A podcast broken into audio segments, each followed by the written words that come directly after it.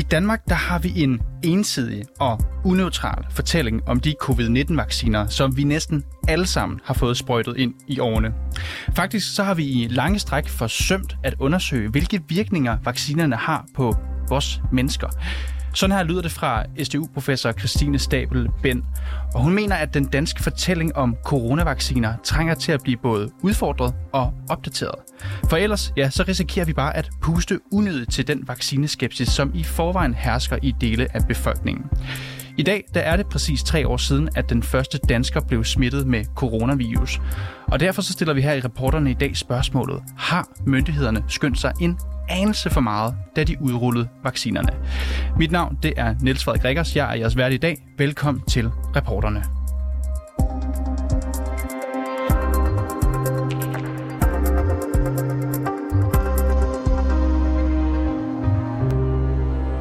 Ja, i Danmark der har vi en biased fortælling om mRNA-vaccinen mod covid-19, som trænger til at blive udfordret og opdateret. Det skriver du i et Twitter-post fra den 21. Øh, februar. Christine Stabel Ben, velkommen til. Tak. Christine, du er professor i global sundhed ved Syddansk Universitet, og du har forsket i netop vacciner gennem en række år. Prøv lige at starte med at forklare os, hvad er det for en fortælling, som er biased, som du bruger det her ord, altså øh, ensidigt påvirket? Det, grunden til, at jeg skriver det her, det er jo det magtpålæggende for mig, at vi har et vaccinationsprogram, der bygger på tillid, og den tillid fra borgerne, der går hen og får deres vaccine, jamen den skal vi bygge op med data og med ærlighed omkring de produkter, vi tilbyder dem. Både hvad der er godt ved dem, og hvad der er skidt ved dem. Og der tror jeg nok, i den skynding, der var med at få rullet covid-19-vaccinerne ud, jamen der sprang man lidt over og fortælle, at der altså kan ved vacciner, ligesom ved et hvilket som helst andet lægemiddel, så kan der være bivirkninger, øh, der kan være negative effekter, og at vi sprang også lidt over at fortælle, at vaccinerne i virkeligheden ikke var undersøgt særlig godt for deres effekt på den samlede sundhed. De var undersøgt i en meget kort periode for deres effekt på covid-19, men det fortalte ikke noget om, om man samlet set ville blive raskere af at tage vaccinerne eller ej. Og det regnestykke, det kunne vi sige allerede på forhånd, det afhang en hel masse af, hvem man var. Fordi hvis man var 85 år, jamen så havde man en høj risiko for alvorlig covid-19, og så betød det, at så ville der være en overvejende sandsynlighed for, at det ville være rigtig gavnligt at tage vaccinen, alene fordi der skulle være så mange ukendte negative effekter, øh, for at opveje den store gavn, der var ved at blive beskyttet mod covid-19, selv bare ganske kortvarigt for den her ældre gruppe. Men hvis vi så på de yngre dele af befolkningen, som havde en meget lille risiko for alvorlig covid-19, jamen, så kunne vi også sige helt up front, at så kunne vi tolerere meget, meget få eller ingen bivirkninger ved vaccinerne, fordi gevinsten ved at få vaccinerne var så lille. Christine Stabel, lad os lige skære det lidt ud i pap, fordi nu siger du, at øh, vi har forsømt. Nogen har måske og nu lægger jeg måske ord i munden på dig, ikke været helt ærlige. Hvem er det her vi? Hvem, hvem er det, du omtaler?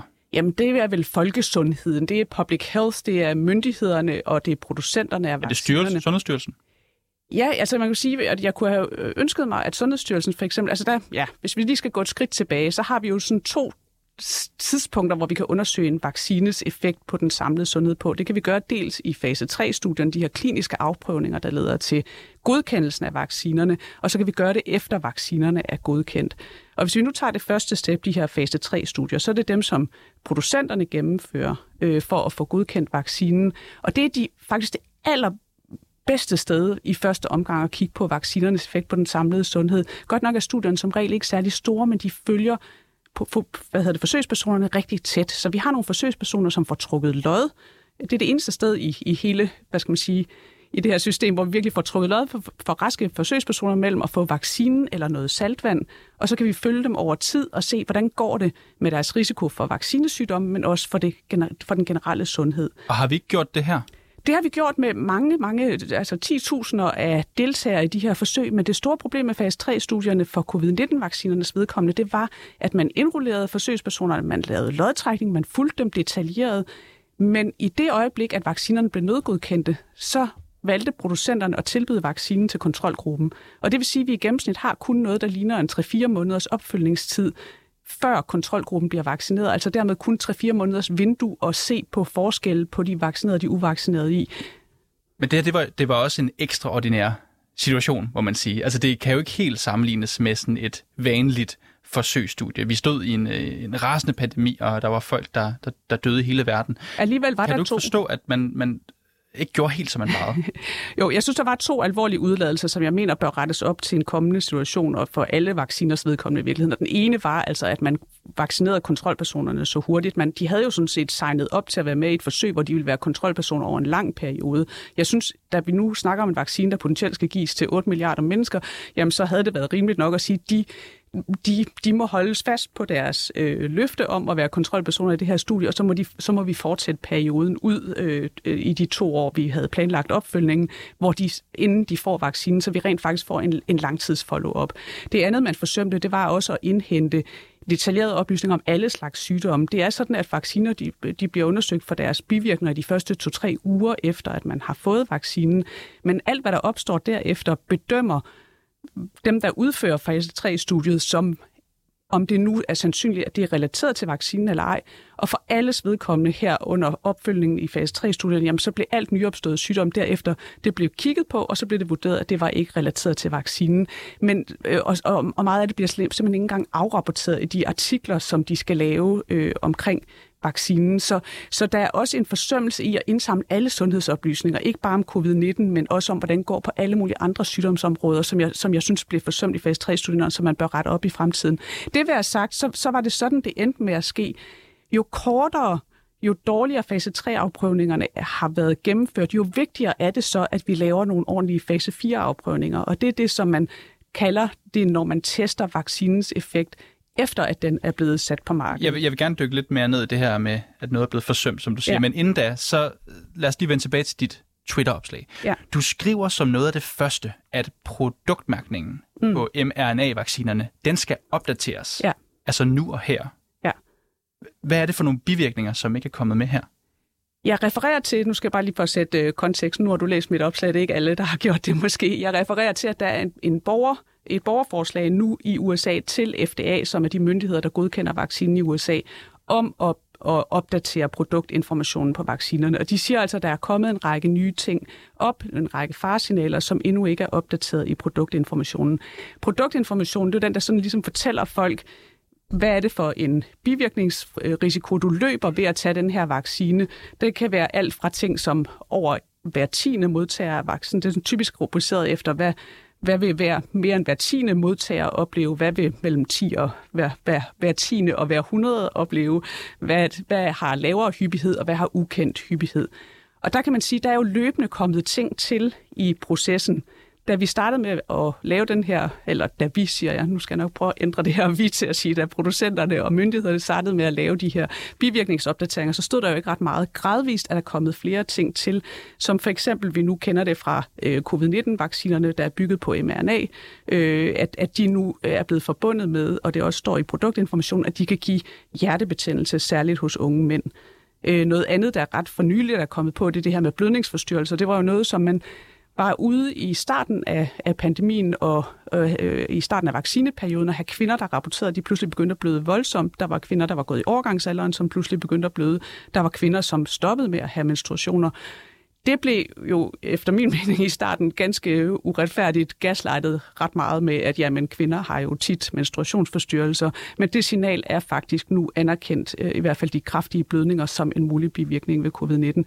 Det som der er, det er, at der er flere ting, som er dukket op i kølvandet, som endnu ikke står på produktinformationen, og det er for eksempel ting som sådan PFR nervebetændelse, som jeg har hørt mange personlige beretninger fra folk om, at de har fået i tilknytning til vaccination. Men er det stærkt nok til, at man kan skrive det på en indlægsseddel? Ja, det vil jeg mene. Det er publiceret. Altså, der er eksempel en case series på 23 patienter, som har haft det her og de her symptomer i, i forbindelse med vaccination. Men 23 patienter, det er vel ikke Nej, det er ikke så meget, men det skal jo stå der. Altså, det er jo en del af den her tillid til vacciner, der skal bygges med data og ærlighed. Så man skal jo rapportere og, og fortælle folk, særligt igen, når vi har talt om en vaccine, som man giver til raske mennesker, og også til rigtig mange raske mennesker, som er i meget lav risiko for en, en alvorlig sygdom, jamen så skal de jo vide alt, hvad der står med småt, så at sige. Men det skal bygges på data, men er 23 personer så nok i det her tilfælde, du selv nævnte? Er det, er det, Ej, det står så ikke alene. Der er andre publikationer og andre beretninger, så det, er ikke, det står ikke alene, men det er heller ikke, det er ikke et krav for en produktinformation, at der er etableret en fuldstændig klokkeklar sammenhæng med symptomet. Der må godt stå øh, noget, som, som, hvor man siger, at der er ikke, det er ikke etableret nu, hvor hyppigt det er. Det kan være, det er utroligt sjældent, og det er det for, formentlig det her, men det er jo alvorligt nok for de folk, det rammer, og det er jo en del af, af en god, øh, hvad skal man sige, vaccinegiver øh, politik, at man fortæller folk, det vil du også gerne selv vide, når du kommer til lægen og får nogle medicamenter, uanset hvad det er. Hvad risikerer jeg? Hvad, hvad får jeg ud af det? Hvad risikerer jeg af bivirkninger, så du selv kan gøre dit samlede risikobillede op i, i samarbejde med lægen? Lad os lige vende tilbage til det her opslag, fordi du refererer også til andre fagpersoner, som skriver, citat, at ukorrekte udtalelser fra myndigheder og producenter har ført til en udbredt forestilling om, at covid-19-vaccinen er effektiv mod infektion og smitte og bidrager til flokimmunitet, selvom det ikke er blevet slået fast ved væsentlige videnskabelige beviser. Støtter du den opfattelse, altså at der er en udbredt fejlagtig forestilling om, at ja. vaccinen er effektiv? Ja, altså jeg vil sige, der, der blev på baggrund af de første fase 3-studiers allerførste resultater, som blev opgjort allerede kort tid efter, altså vi snakker en til to måneder efter, man havde fået den anden dosis vaccine, jamen der så vi nogle mod, mod de øh, varianter, der var til stede på det tidspunkt, når man vaccinerede med den gamle Wuhan-stamme, som jo er den, der var del af, altså den, man vaccinerede mod, kan man sige, så havde den så meget lighed med de på det daværende tidspunkt cirkulerende varianter, at den gav en god beskyttelse på over 90 procent, øh, selvfølgelig med, med nogle sikkerhedsintervaller, som inkluderede både bedre, men også dårligere beskyttelse. Men, men i omegn, jeg tror, de fleste troede, da de så tallene, jeg selv også blev meget imponeret og tænkte, wow, hold kæft, den laver en god beskyttelse. Omvendt så vil jeg også sige, at jeg havde hørt Alice Salanti fra KU allerede på, i marts 2020 sige, at han havde var bekymret over mRNA-vaccinerne, fordi de aldrig vist at give særlig langvarig immunitet. Så jeg havde det i baghovedet, da jeg så de her imponerende tal, at det kan godt være, at de ikke holder, når man følger forsøgspersonerne op i længere tid. Og det er jo det, der har vist sig at være tilfældet. Så jeg vil sige, når, når vores ja, vores sundhedsmyndigheder var ude og sige, at det her det er noget af det sikreste og mest effektive, vi har set i 30 år, så, så i starten så var det jo baseret på nogle tal, som var meget kortsigtede, og, og der synes jeg jo, at fortællingen er ikke rigtig blevet korrigeret efterfølgende. Vi sagde også, at folk skal vaccineres for at beskytte bedstemor, børnene skal vaccineres for at beskytte bedstemor. Allan Randrup og jeg var fremme allerede i slutningen af 2020, inden vaccinerne overhovedet var på markedet, og sige, at det er ikke forventeligt, at den her type vacciner giver beskyttelse mod at smitte andre, hvilket også har vist sig at være tilfældet. Men at, mener du så, at nogle af de ting, som sundhedsmyndighederne har sagt, er, hvis ikke misvisende, så usande? de har vist sig, at de var jo ikke, hvad skal man sige, jeg tror ikke, de var i ond tro eller sådan noget. Jeg synes bare, at det vil hjælpe på sikkerheden og, eller hvad skal man sige, tilliden til vacciner, hvis man også i efterfølgende korrigerede den opfattelse, at vaccinerne altså ikke er så sikre og effektive, som vi har øh, udråbt dem til, at de formentlig giver en øh, rimelig beskyttelse mod at blive alvorlig, eller i hvert fald gav en rimelig beskyttelse mod at være alvorlig syg, men de beskyttede ikke godt mod infektion. De beskytter ikke godt mod infektion med de nuværende varianter, og de beskytter dig ikke mod at, at smitte andre, så det er primært en vaccine, du skal tage for din egen skyld, hvis du selv er i høj risiko for, for covid-19. Du skal ikke tage den for andres skyld, hvis du for eksempel er et barn, fordi effekten på din risiko for at smitte andre er minimal, hvis eksisterende overhovedet, og du løber altså en risiko for at få bivirkninger, som bestemt ikke er rare. Og jeg skal bare nævne, selvom vi nu har snakket om de lidt mere alvorlige ting, så er det jo 60-80 procent af dem, der bliver vaccineret, som får en sygdag. Men hvorfor er det vigtigt for dig at sige nu, alt det her? Ja, ja men det, grunden til, at jeg siger det her, det er, at jeg er interesseret i at opbygge vaccinetillid. Og det synes jeg ikke, vi gør på den bedst tænkelige måde. Jeg synes, vi skal justere vores opfattelse, præcis som når man kan sige, at indlægssedlerne på vaccinerne skal opdateres, når man opdager nye bivirkninger, så skal vi selvfølgelig også justere fortællingen om, hvor sikre og effektive vaccinerne er i lyset af, hvordan udviklingen er. Og der synes jeg, vi har, altså vi, siger jeg igen, der synes jeg måske, at sundhedsmyndighederne og producenterne har forsømt at korrigere øh, budskabet, og det, det skader tilliden, fordi enhver kan jo se, at vaccinerne ikke er så sikre øh, eller så effektive og ikke beskytter mod at smitte andre. Christine Stabel Ben, professor i global sundhed ved Syddansk Universitet og forsker i vacciner. Tusind tak, fordi du kunne være med i dag. Det var så lidt.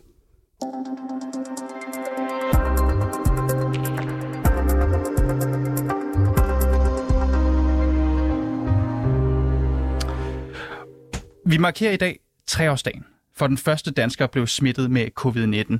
Og øh, selvom virusen ikke fylder så meget i vores hverdag længere, så bliver den stadigvæk undersøgt. I weekenden så skrev den amerikanske avis Washington Post, at det amerikanske energiministerie de peger på, at det sandsynligvis kan være et læk fra et kinesisk laboratorium, som forårsagede coronapandemien. Og den her teori, den bliver altså også støttet af FBI, der har konkluderet med, citat, moderat sikkerhed, at viruset altså kom fra Wuhans Institut for Biologi, som har forsket i coronavirus. Men hvordan laver man en farlig virus i et laboratorium?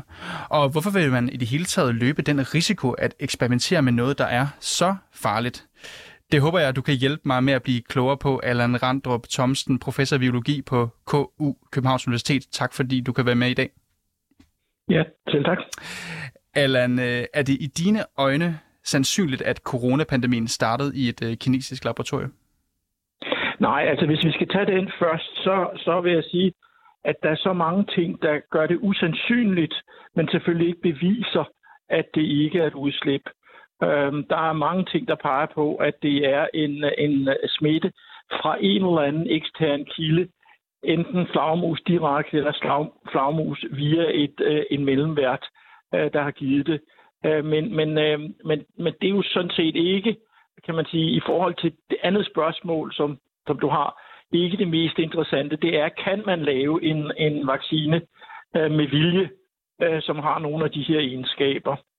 Og, og øh, det, det, det kan man godt. Øh, nu vil jeg sige, den øh, genetiske analyse, man har lavet af coronavirus, giver ikke nogen tegn på, at det er sket. Så det her er altså et rent hypotetisk øh, svar. Men altså, man vil typisk øh, bruge en eller anden ikke så farlig virus som udgangspunkt.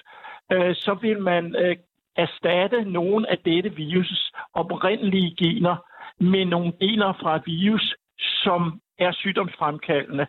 Øhm, og og øh, det kan man så sætte ind i det her virus, og så får man sådan et, et hybridvirus ud af det, øhm, som man så kan undersøge i, øh, i laboratoriet. Og øh, hvorfor skal man så gøre det? Ja, det kan man gøre øh, sådan set øh, etisk forsvarligt, hvis formålet er at finde ud af, hvilke egenskaber ved et givet virus, der gør det sygdomsfremkaldende.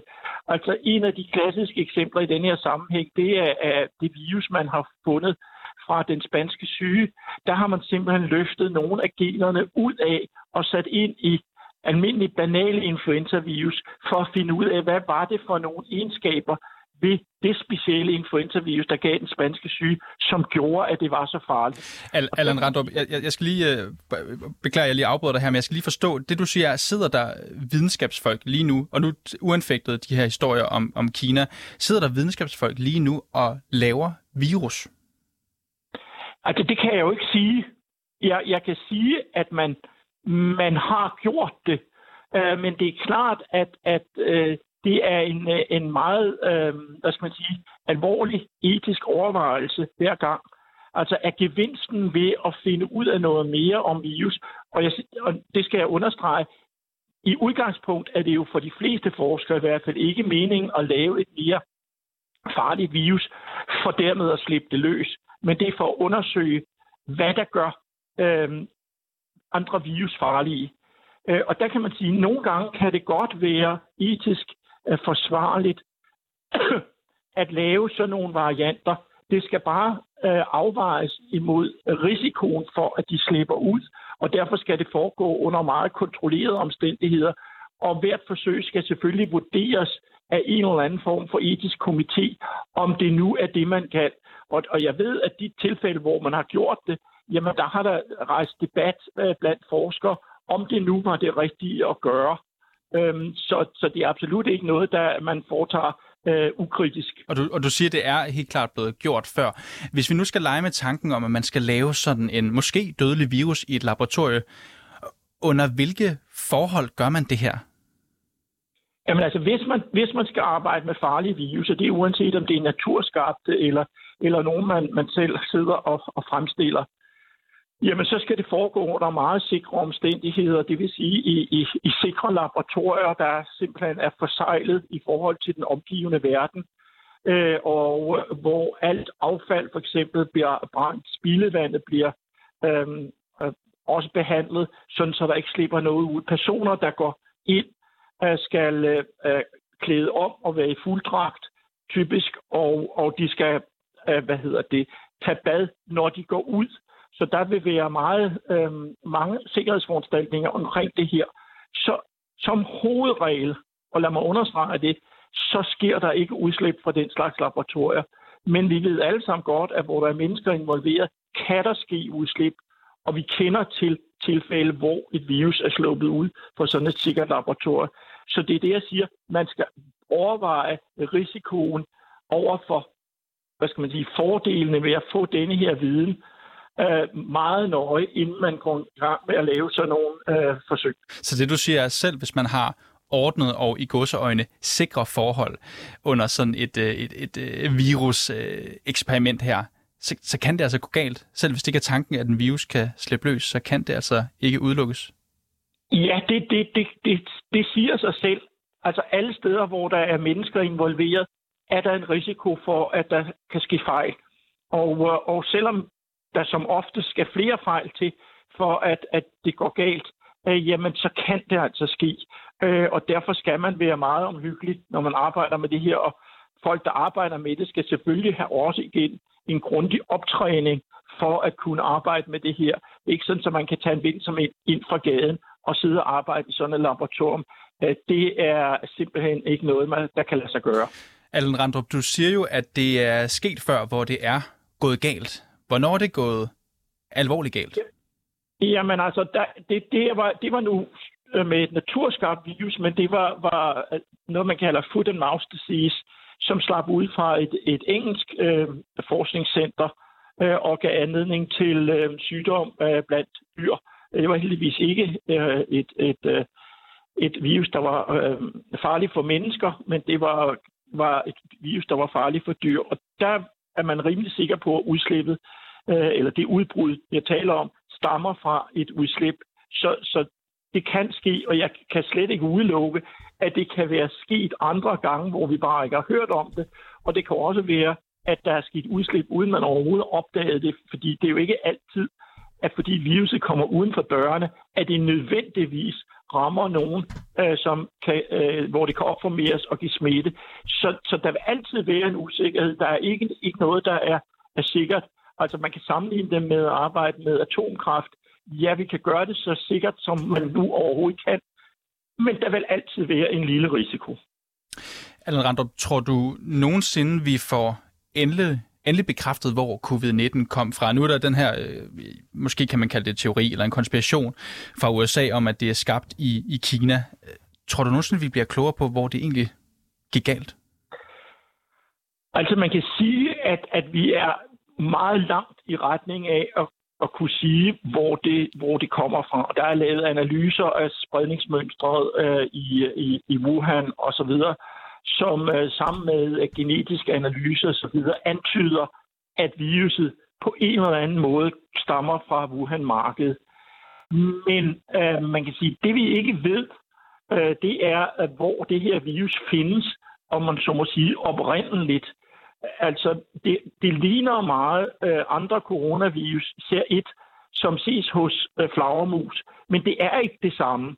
Og, og derfor er spørgsmålet, om der findes et eller andet såkaldt reservoir for det her virus uden for mennesker, øh, eller hvordan er det kommet til at se sådan ud, som det gør nu. Det ved vi faktisk ikke, og så længe den øh, hvad skal man sige, usikkerhed er der, så kan man aldrig være sikker på, hvordan det er foregået.